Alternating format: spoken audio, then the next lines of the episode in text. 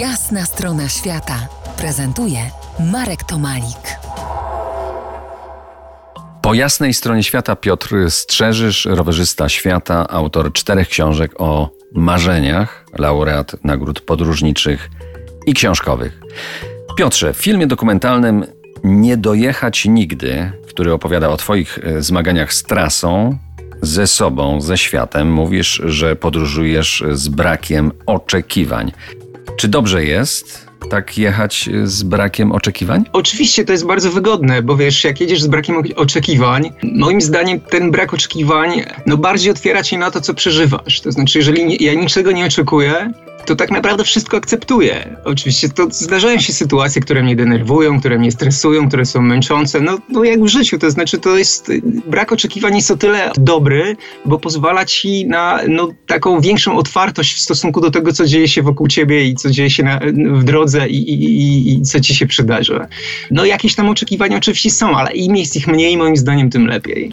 Ale pochodną y, braku oczekiwań może być na przykład brak celu podróży, jak nie masz celu, to nie możesz się zgubić. Czy ja cię dobrze czytam? Tak, no tak, tak. To powiedz w takim razie, jeżeli potwierdziłeś, jak często używasz mapy nawigacji? Nie wiem, czy tutaj ze wstydem teraz przyznaję, czy, czy nie ze wstydem, czy, czy. No bo ja nie używam no, map. Jakby od lat jeżdżę bez map. I to ma swoje dobre i złe strony, prawda? No bo czasami, uży- to znaczy zdarza mi się podjechać gdzieś, gdzie jest internet i sobie lubię narysować e, swoje własne mapy. Czyli no, dajmy na to, że jadę e, z miejscowości e, La Paz w Boliwii do Ujuni.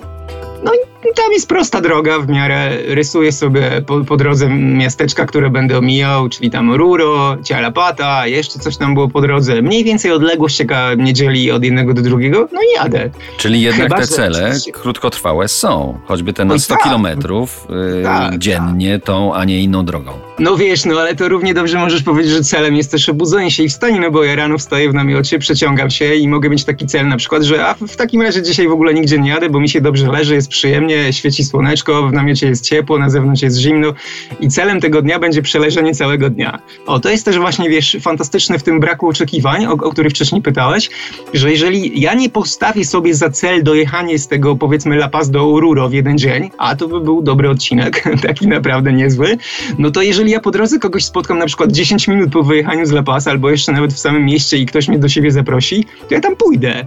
Nie mam czegoś takiego w głowie, a bo ja dzisiaj musiałem dojechać do Oruro, albo musiałem coś tam zrobić tego dnia. Nie, nie mam tego.